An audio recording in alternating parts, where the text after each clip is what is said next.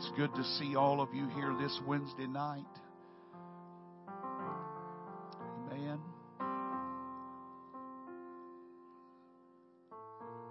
Wonderful atmosphere. Amen. God is taking us on a journey. We're not just here to have a few good services. I want God to connect the dots so that when we get to where He wants us to be, we'll understand a bigger picture of where God wants us to be and what He wants us to be.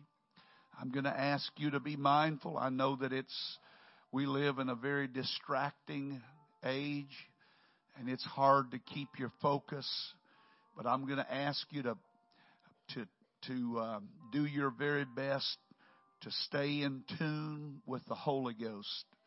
Amen. Let's, let's get our ears open as the song said and let's have our eyes open so that we can hear and see. I believe God has brought the right man for the right time. Brother Stevenson, come and preach us into our future tonight. Amen. Yeah, let's clap our hands unto the Lord. We thank you, Jesus. There's no one like him. No one like him. That's a wonderful song, and if we ever get the, the message in our lives, it'll change us. You know, we live lives full of regret. In the church, out of the church, doesn't matter. We all look at our life and we look at the things that we've been through and we say, you know what? If I wouldn't have done that, or if I'd have done this different, then maybe this wouldn't have happened. And we we overanalyze life. Every one of us. And we we we live in the woulda, coulda, shoulda. Thinking, well, maybe if I'd have done this different. And and, and I've always wondered, if God can forget it, then why can't I? God can, God can remove it as far as the east is from the west. Let me tell you why God won't let you forget where you came from. Because your praise would then lose its meaning.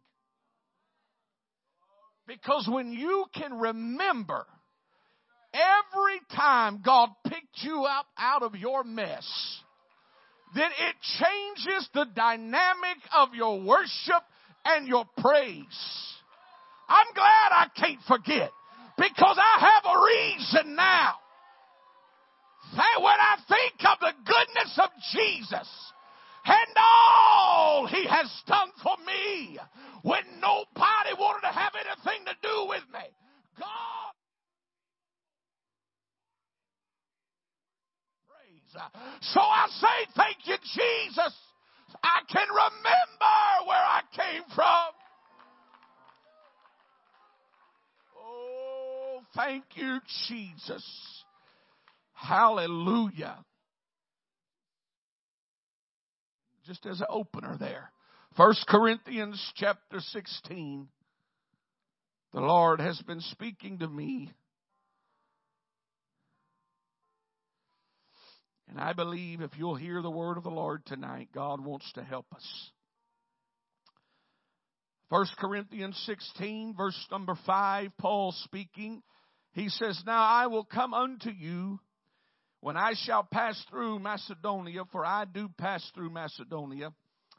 And it may be that I will abide, yea, in winter with you, that ye may bring me on my journey whithersoever I go.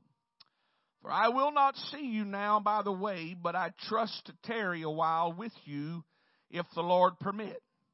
But I will tarry at Ephesus until Pentecost. For a great and effectual is opened unto a great door and effectual is opened unto me, and there are many adversaries. Just give me a little while to lay out what I feel in the Holy Ghost, but this is what I want to preach about.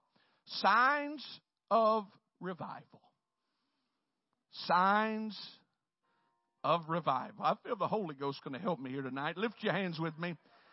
Spirit of Almighty God, we thank you for what you're going to do. I feel the witness of the Spirit here tonight, Lord. I pray for every person. I'm thankful they're in the house of God. They're here because they love you and they want to grow in you. Give us hearts tonight to hear, to understand, to receive. We thank you in advance for what you're going to do in this place. Why don't we clap our hands unto the Lord and give God praise?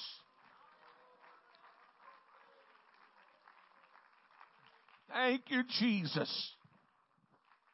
Thank you, Jesus. Lord bless you. You may be seated tonight. Signs of revival.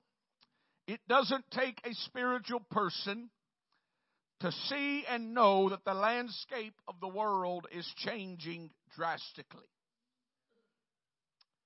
Many could say that times are far different. I'm only 33 years old, but I can even say that times are far different today than they were when I was a child. I remember in the sixth grade going on a field trip, and we went to a private school. We didn't even have a bus.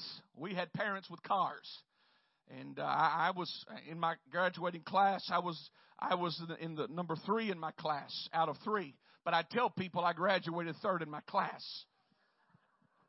I was in the top three. So I remember when it was field trip time, we would have to divvy up in the cars. And, and, and I was riding this particular trip with a friend of mine whose dad worked for a company called Louisiana Radio and Communications there in Lake Charles. And they serviced all the, the, the, the towers with the big antennas. And I remember driving down the road and him telling us, boys, there's going to come a day when people will no longer have house phones. They will have phones they carry in their pocket and they can be reached anywhere they go. And I remember in the sixth grade thinking that will never happen in my lifetime. Everybody has house phones. The kind my grandma had that you do the little twirl thing and, and it goes all the way around. And when now we, I'm 33 years old, 20, that was 21 years ago. And I, in my married life, can only remember a brief period of time where I even had a house phone. Everybody has cell phones. Just about everybody. And what's amazing is now when we, having four kids, and we go to a hotel room, which we do quite often, the first thing that my two youngest girls do, the very first thing, is they go straight to the phone with a cord because they've never seen a phone with a cord. It's the greatest thing ever. Times they are a changing. Society is shifting. And we only fool ourselves if we think the world is going to get any better. I laugh on the inside at some people who are so astonished and amazed when some Supreme Court ruling comes out that is so unrighteous. And I think to myself, have you not read this book? Because we've had this book in our hands telling us what's going to happen, yet we still act surprised when the world is the world. We fool ourselves by thinking the world is going to get better. Hear me. The church was never designed to change the world. The church was designed to save the world. We're not going to change the outcome. You're not going to change what's already been written in this book. Abraham did not plead. His prayers were not that Sodom and Gomorrah would not face destruction. His prayers was that souls would be spared from destruction. And that's what the church does. We're not going to change. What's going to happen is going to happen. Now, I believe we ought to pray for leaders. We ought to pray for favor. I'm not saying don't do that. But ultimately, God is going to have His way. So instead of thinking, oh, the church is going to change the world, how about we say, you know what? We can't change it, but we sure can save some people from destruction. We sure can pray that God would save souls perilous times will come and we are living and watching them unfold. Wickedness abounds. Unrighteousness is rampant and corruption is everywhere. But in the midst of all of the bad, God said, I'm still going to put something good. I'm going to put a church in the midst of a dark world. My friend, the best place you can ever be is in the church of the living God. Upon this rock, I'll build my church, and the gates of hell shall not prevail against the church. Let me just give you a clue. If hell can't destroy the church, then the government surely can't destroy it, and the schools can't destroy it, and society can't destroy it. God said, I'm going to build my church. It's a saving church. It's a loving church. It's a preaching church. It's a powerful church. I am convinced tonight that the world at its worst needs the church at its best. The church, it consists of so many types of people, people from all walks of life, and people are subject to change if you haven't figured it out yet. People are subject to change. Just when you think you have the answers, they change the questions. That's people. The church is not always operating at peak performance. Not because of lack of God's desire, but because the church consists of people. And people change sometimes like the wind. Thus, the need for revival. Revival, I'm not talking about special services. I'm not talking necessarily about a special speaker, but I'm talking about when God steps into a congregation and begins to revive a congregation. You see, revival and evangelism are closely linked, but should not be confused. Revival is an experience in the church. Evangelism is an expression of the church. When you get the experience right, then the expression will follow. But so far too often we want the expression without the experience.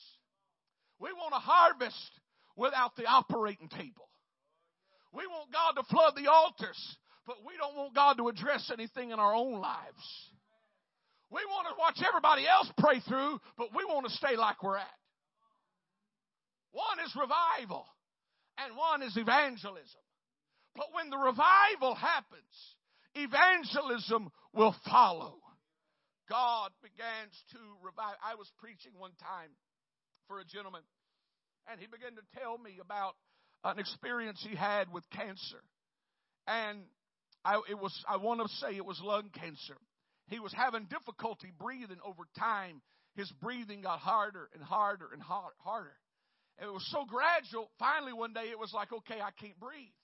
So he went to the doctor. Long story short, he did have cancer, but also he had a, a, a lot of fluid begin to build up all over the lungs, and it had collapsed one of the lungs because of the pressure of that fluid on that lung. And so the doctor came in and said, The first thing that we're going to do is we're going to pull all this fluid off of this lung. He said, That's not going to be the painful part. The painful part is when that lung goes to try to reinflate. He said, I'm just telling you now, it's going to be painful. And so he said, my mind, I mean, yeah, it sounds painful, but it's, you know, somebody telling you and you living it is two different things. And so he said they drew off, I, I, I don't, I don't really, they drew off a lot of fluid around that lung. I don't remember the exact amount. He said, but about 10 minutes later, that lung started to reinflate. And he said it was some of the most intense coughing and pain and hacking that he had ever experienced, just turning beet red. And he said the intensity of it. He said after about 15 minutes of intense coughing and trying to breathe, that lung opened back up. And he said it was totally peaceful and I could breathe perfect. And I thought, you know what? That sounds a whole lot like revival to me. You got to go through all the pain so we can get some of the, the wind back in your sails. But when God is done with the process, you feel a whole lot better afterwards than you did before it started. The problem is, it happens so gradual that you don't realize you're having a problem.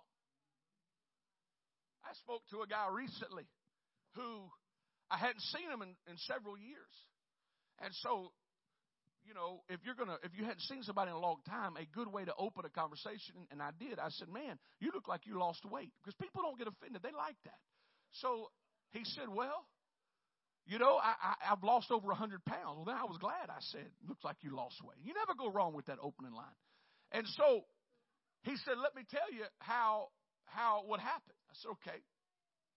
He said, "I went I went to the doctor one day. Was having problems. I went to the doctor and I stood on their scale, and it said I was 439 pounds. And I looked at the at the nurse and I said, your, your scale's messed up. Your scale's broken." And she said, "No, sir. Scale's not broken. That's that's we weigh everybody on that scale." He said, and I realized at that moment how long I had spent avoiding the scale. And when you avoid the scale, you don't realize how bad off you become. Let me tell you, if you woke up in the morning and you were a hundred pounds heavier than when you went to bed, you would know I got a problem. You, you, you wouldn't have to pray about it. I got a problem here. The pro- but here's where it gets us. Because I travel a lot. And my go-to road snack is Pringles, chocolate, peanut M&Ms, and Pepsi. And I do salty, sweet, and wash it down. But and and it's when the peanut M&Ms and the Pringles and the Pepsi, it goes one pound at a time. And it slowly creeps up on you every now and then. I try to chase it down with some water to offset it, make me feel good, but it don't happen. Let me just tell you, this is the scale whereby we measure ourselves. And if you want to find out where you stand, you can't avoid the truth of God's Word and act like everything's alright. Paul said, laying aside the weight and the sin that does so easily beset us. Those things in our life that we don't want we don't want anybody to see them. Those are things that we got to deal with. You see, Paul said, Hey, I'm going to tarry at Ephesus until Pentecost because a great door and effectual. In other words, Paul's saying, I've got an opportunity here. God, there's a season that's opening up. And I got to stay here because this season may not come again. He said, but let me just tell you, with this open door, there are many adversaries. There's a whole lot of stuff that comes along when that door is open. And that season of revival comes into a church. When it's not all glitz and glamour.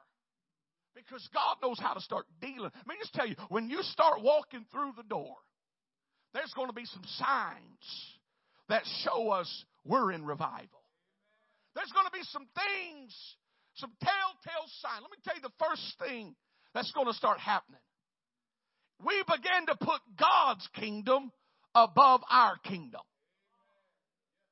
When a, when a church starts walking through that door, you start walking through that opportunity. You start changing the, how you view the kingdom. It's no longer my kingdom. It's God's kingdom. Tell you, the first battle, spirit God battle was pride. And the spirit of the end time is pride. What do you think the Antichrist is? It's a spirit of pride that, that somebody's going to rise up. But there's a spirit of Antichrist already established. I'm not talking about one being, I'm talking about the spirit that is working. Let me just tell you, we are battling the most selfish generation ever before. The three greatest words today are I, me, and my. You want me to tell you how selfish of a generation we're living in? They invented a button on a phone not to take better pictures of other people So we can take better pictures of ourselves. And then they made a stick. So you can put your phone on. So you can get rid of the double chin. Maybe I'm the only one that does that. We got to take high pictures like this. I got like three chins. They don't make a stick long enough. If that does not scream selfish, in fact, it's called a self E. The root word is self. If that does not indicate the, the overall mindset of this generation, nothing else does. It's pride. And let me just let me just say this. A ship in the water is a beautiful thing, but water in the ship is deadly. And the church in the world is a beautiful thing, but the world in the church is deadly. When you let the mindset of the world come into the church, the spirit world, the kingdom world operates differently than the, than the carnal world. You can't take the principles and the mindsets of the carnal world because a carnal mind is enmity against God and think that we can apply this to our own life. And the world says, take care of yourself. The world says you strive and you be the best and, and, and you leave blood. I know people that can get the job done, but they got 15 people with bloodied heads behind them. They got the job done, but they killed a whole lot of people in the process. It, when you start getting in that flow of what God is trying to do, you realize it's not about me. It's all about Him. It's about the kingdom. I recently read a quote by Brady Boyd. This is what he said.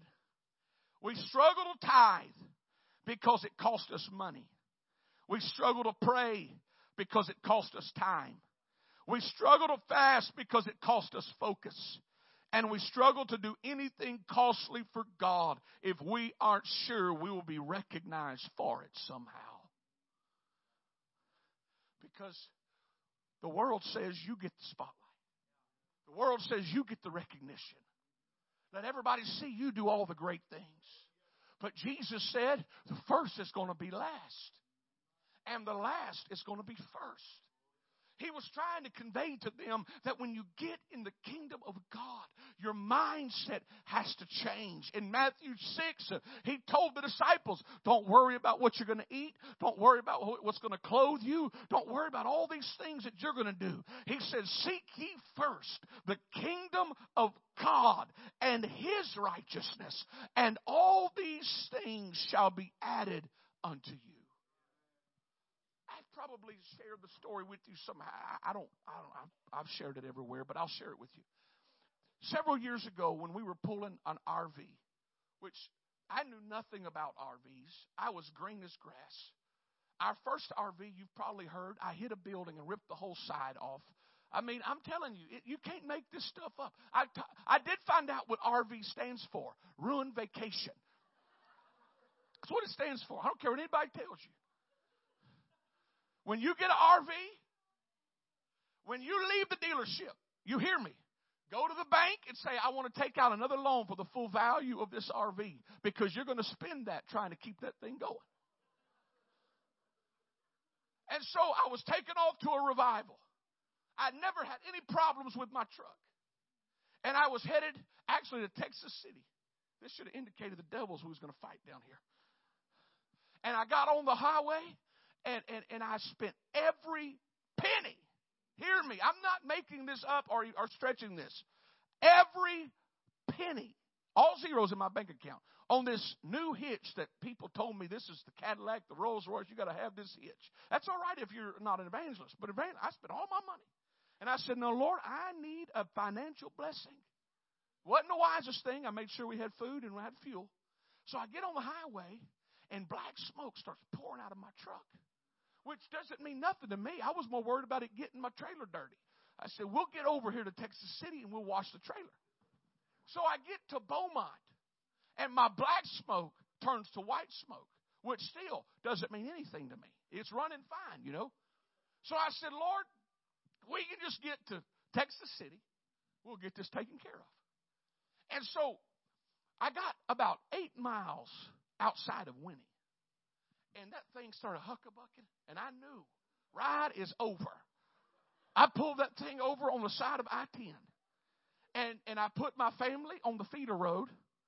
And I said, Now, Lord, I don't know anything about vehicles. All I know is you put the hood up. And that's like a universal sign of help. I just lifted the hood up and I just stood there. And so I got no money. I am broke. But my mom says, Well, you know, your insurance will pay for towing. I said, Oh, that's a good thought. I called my insurance. I said, uh, Do y'all cover towing? Yes, sir, we do. I said, Great. They said, But you got to pay them first and give us a receipt. Not great. I don't have no money to pay them. I, I don't have nothing. So I said, Now, Lord, I, I don't know what to do. So out of all the thousands of people passing I 10, the Lord speaks to a man heading east, and we're heading west. The Lord speaks to a man to turn around. He turns around, he pulls up behind me. He even has one of these neon safety vests he puts on. Comes over to me and he says, uh, What's the deal? I said, Don't know. Got oil everywhere. Got smoke coming out the pipe, tailpipe.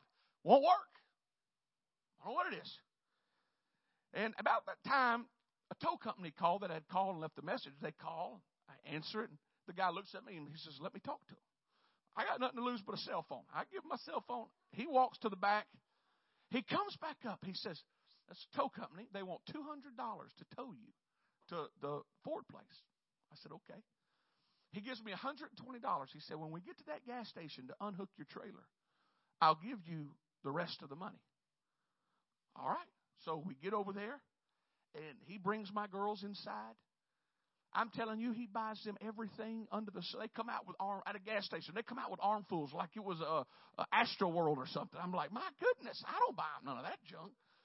He comes out, he gives me two hundred more dollars in cash. Never met this man. I said, sir.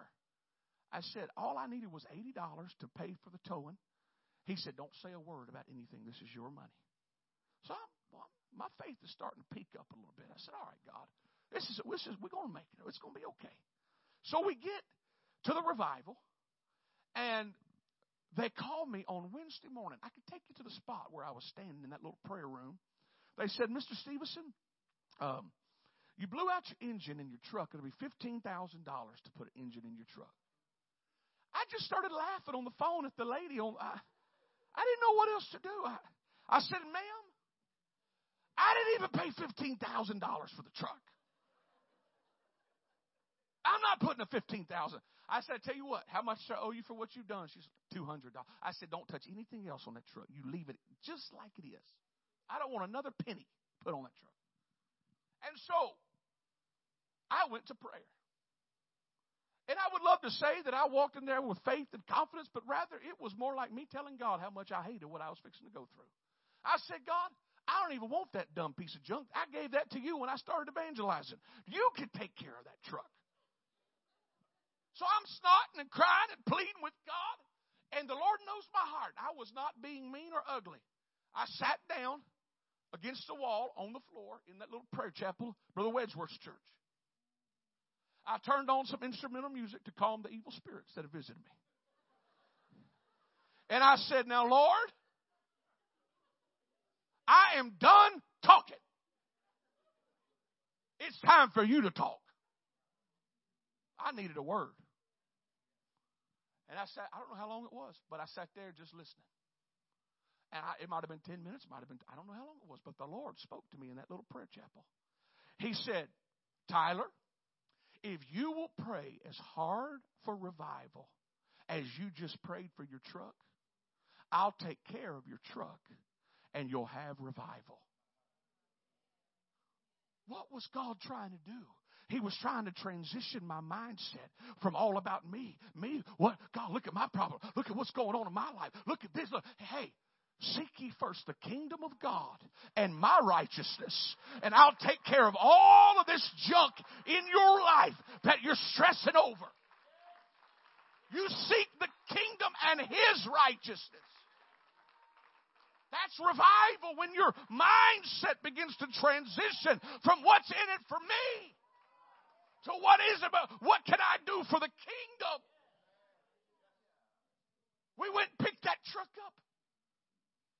Had a brother go, go pick We went and picked it up and, and brought it back. And, and I had people ask, what you going to do with that truck? I don't know. God hadn't told me what he's going to do. He just told me he's going to take care of it. I don't have no money.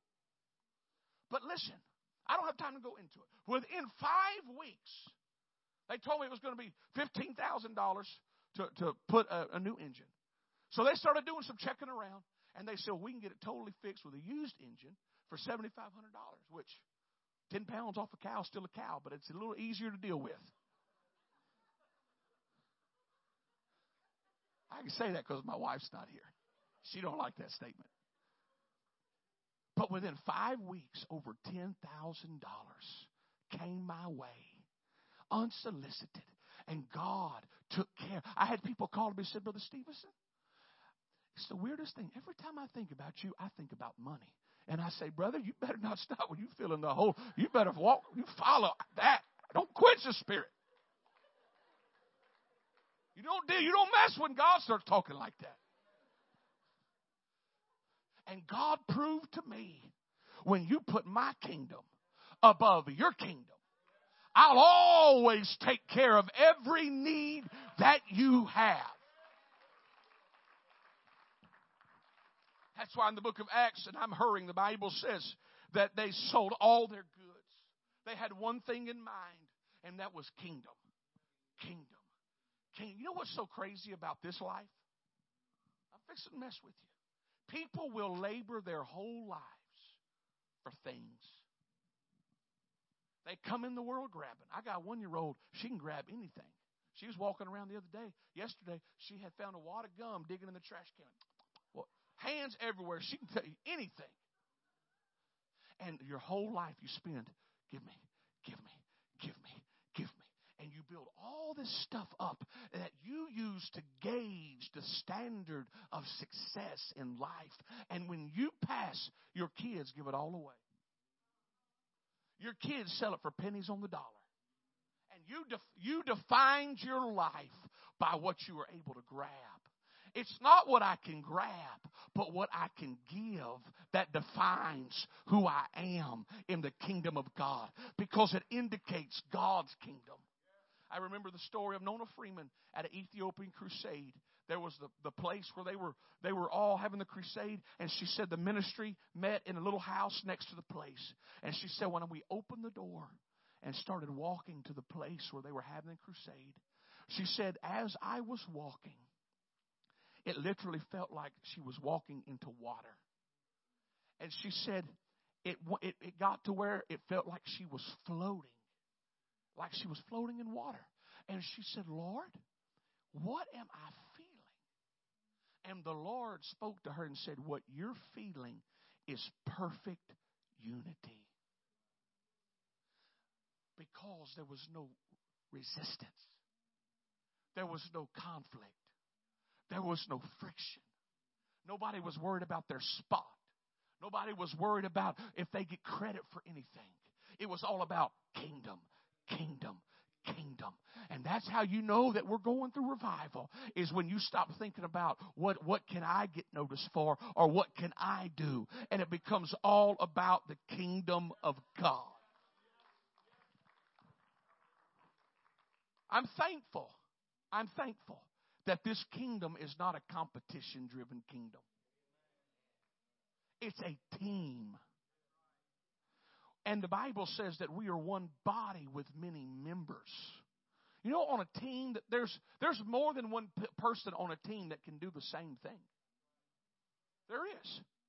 I'm thankful that that I'm not competing in this kingdom because I understand if there's an overall goal, and that is reaching people and helping people grow. The church is not made up of people that are better than the rest but of people that are trying to be better than they once were. We're trying to be better than we used to be. And it's a daily thing where we grow in God. The second sign that we're in revival is our weaknesses become more obvious than our strengths. Now, this is hard because I've never met a person yet that doesn't see themselves as a 10. We all see ourselves in the best light because we are forced by our nature to project the best to people. I promise you, if you polled 10 people and asked them to describe you, it would differ than how you viewed yourself. Because we view ourselves through our strengths, but other people view us through our weaknesses. That's that's but when you get in revival, when you start walking through that door, God has a way of showing you, hey, we need to work on this over here. Oh, I know you're doing all of this right. But this one thing here is what's hindering you. Let's not focus on your strengths right now. Let's focus on the one thing that's, that's hindering your walk with God. And that's how we know. I have been in revivals. And I know because I've, your pastor's traveled, I've traveled, I still travel, but I have pastors tell me, brother, you'll never believe everything that's been happening this week. And I just look at them like, I, I could have told you this was going to happen. Because when you start walking through that door, all kinds of stuff starts going wrong and starts breaking loose. And they just tell me, and I say, I look at them and say, well, sounds like we're in revival. I remember praying one time, I, I was just starting evangelizing, maybe six months, seven months in, and I knelt down one day to pray at a church. And the Lord showed me a picture of a man in the church, and he was dressed in a suit. And the top half of his body, as I'm watching, the top half of his body turned into a snake. And I said, Okay, Lord, what's all this mean? I don't know what to do with all this. So I began to pray about it. Lord, I, I mean, you're going to have to make. And this man was a prominent figure in the church. It wasn't like you can just you, you didn't tackle that from the pulpit. You you can make a whole lot of damage when you do something like that. So I was praying for wisdom. Lord, what does this mean? Lord, how do I deal with this? I don't know what to do.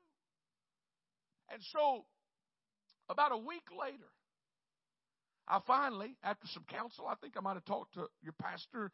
I don't know. I talked to some some men in my life, and and and they all uh, cautioned me and told me the the right thing to do. And I went and sat down with that pastor, and I said, "Look, brother, I don't know what this means. I'm going to tell you what I saw, but I can't tell you the meaning behind it." And I told him what I saw. Now, before I walked in the office, I had tried to call one other elder in my life, and he didn't answer. Well, while I'm in the office, he, calls. So I didn't answer it, but the pastor was talking to him, and he said, You know, I've had a lot of time over the years where the Lord has dealt with me and said that I felt like this man was homosexual. This man was married with kids. So I felt like this man was a homosexual. He said, but I've never been able to put my finger on it, or he's never been caught. He said, but also this man has tried to split the church several times. Sounds like a snake to me. And so I said, well, I just told you what I saw. I'm, I'm not telling you all the meaning, but I'm telling you what I saw. So I leave his office. And I call that elder back that I missed his call. And I, you know, I said, sorry, elder, I was, I was talking to a pastor. I needed some advice. And he said, well, what's up? And I said, well, I was praying about a week ago, and the Lord showed me this, this man, and the top half of his body turned into a snake. And he stopped me right there. That's all I got out of my mouth. And he, he stopped me. He said, The man's a homosexual. He said, You want me to tell you what he's been doing? And I mean, my jaw dropped. I said, Actually, you just confirmed what the pastor had already told me. I said, But I don't need to know any details because it's, it's out of my hands. And he said, Here's what the Lord wants me to tell you to do. You go back into that office. This is what you tell that man. You tell that pastor to remove all bias regarding how he prays God handles this situation. And that means, God, whether you take him or you restore him back into the body of Christ, whatever you want to do to deal with it, you do it. See, that's how God, in revival, God starts exposing things. God starts dealing with things. And we don't like it because it makes us uncomfortable. But God has a way of getting rid of some junk that's hindering the kingdom of God. It's not that God is angry at you. God deals with things out of love because He wants you to grow in Him and know Him in a greater way. So instead of saying, Oh, what am I doing right? Let's say, What am I doing? God, show me where I need help. I was not too long ago, my father, he does a lot of tractor jobs on the side. And he, uh, one, one of these jobs was bush hogging 100 acres, which doesn't sound like a lot, but you sit your hide on a tractor for 100 acres. You're going to feel every bump. And so he said, You want to make some money? Yeah, I'm never one to turn down money. So I went out there, and this stuff was some of this stuff was seven to nine feet tall. And you couldn't even see. You just driving through this. There was no stumps because they ground all the stumps up, but over time it had grown up. And so what I would do, because I'm ADD, I got to measure by accomplishment. I would make me little squares. I wasn't just going to get there and go around that whole property. So I would knock out a little square at a time so I could make myself feel like I'm accomplishing something. But here's what I noticed. I'm going around this square, which might be an acre at a time. And as I'm watching, there's nothing, there's no animals to be found anywhere. But when I get to those last two or three passes, possums and rats and all kinds of stuff start darting out of all this stuff. And while I'm driving that tractor, the Lord speaks to me. And He says, What you're seeing in the physical is what happens in the spirit when I start working in a church. He said, Everybody tries to hide. All the things that's wrong tries to hide. But I just keep moving and I keep moving back and forth. And he said, As I make progress, all this stuff starts getting exposed. And all these spirits start running. And all the stuff people's been holding on to comes to light. He said, But you just keep on going. You just keep on going back and forth because I'm working even when you can't see what I'm doing.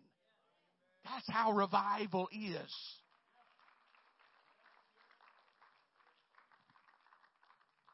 Had a, I, I know a man who was was caught. He was caught almost in an affair.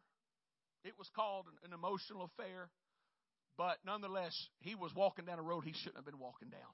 And thank God that it didn't it didn't get to where it could have got. But he told me afterwards, he said, Tyler, I had been praying that the Lord would draw me closer to Him. He said, but I didn't realize that me getting caught was how it was going to happen. God did draw him closer to Him, but it took exposing the things in his life he was trying to hide to get him closer to Him. Finally, the third sign is a sign of revival is opposition is met with a church that won't back down. A church that realizes, you know what? This may be exposed here. This may be happening here. And all this stuff is happening in our church. And it's not that these are bad people. It's that they're being attacked and they're being fought. But there's a church that knows how to pray. And there's a church that knows how to come to the house of God and say, you know what? Greater is He that is in us than He that is in the world. And I don't care what happens in my city. I don't care what happens in my church. We're not going to back down. Uh, we're going to keep pressing. We're going to keep praying. We're going to keep fasting. We're going to keep praying for God to save and God to reach. Uh, there's got to be a church uh, that'll press through in revival. Stand with me all over the building as the musicians come. In Acts chapter 12, and I'm, I'm, closing right now. In Acts chapter 12, Herod tried to stop the church. He killed James and he imprisoned Peter. And there could have been a church that threw their hands in the air and said, Now what? Look at all the bad that's happened. I thought this was the church triumphant.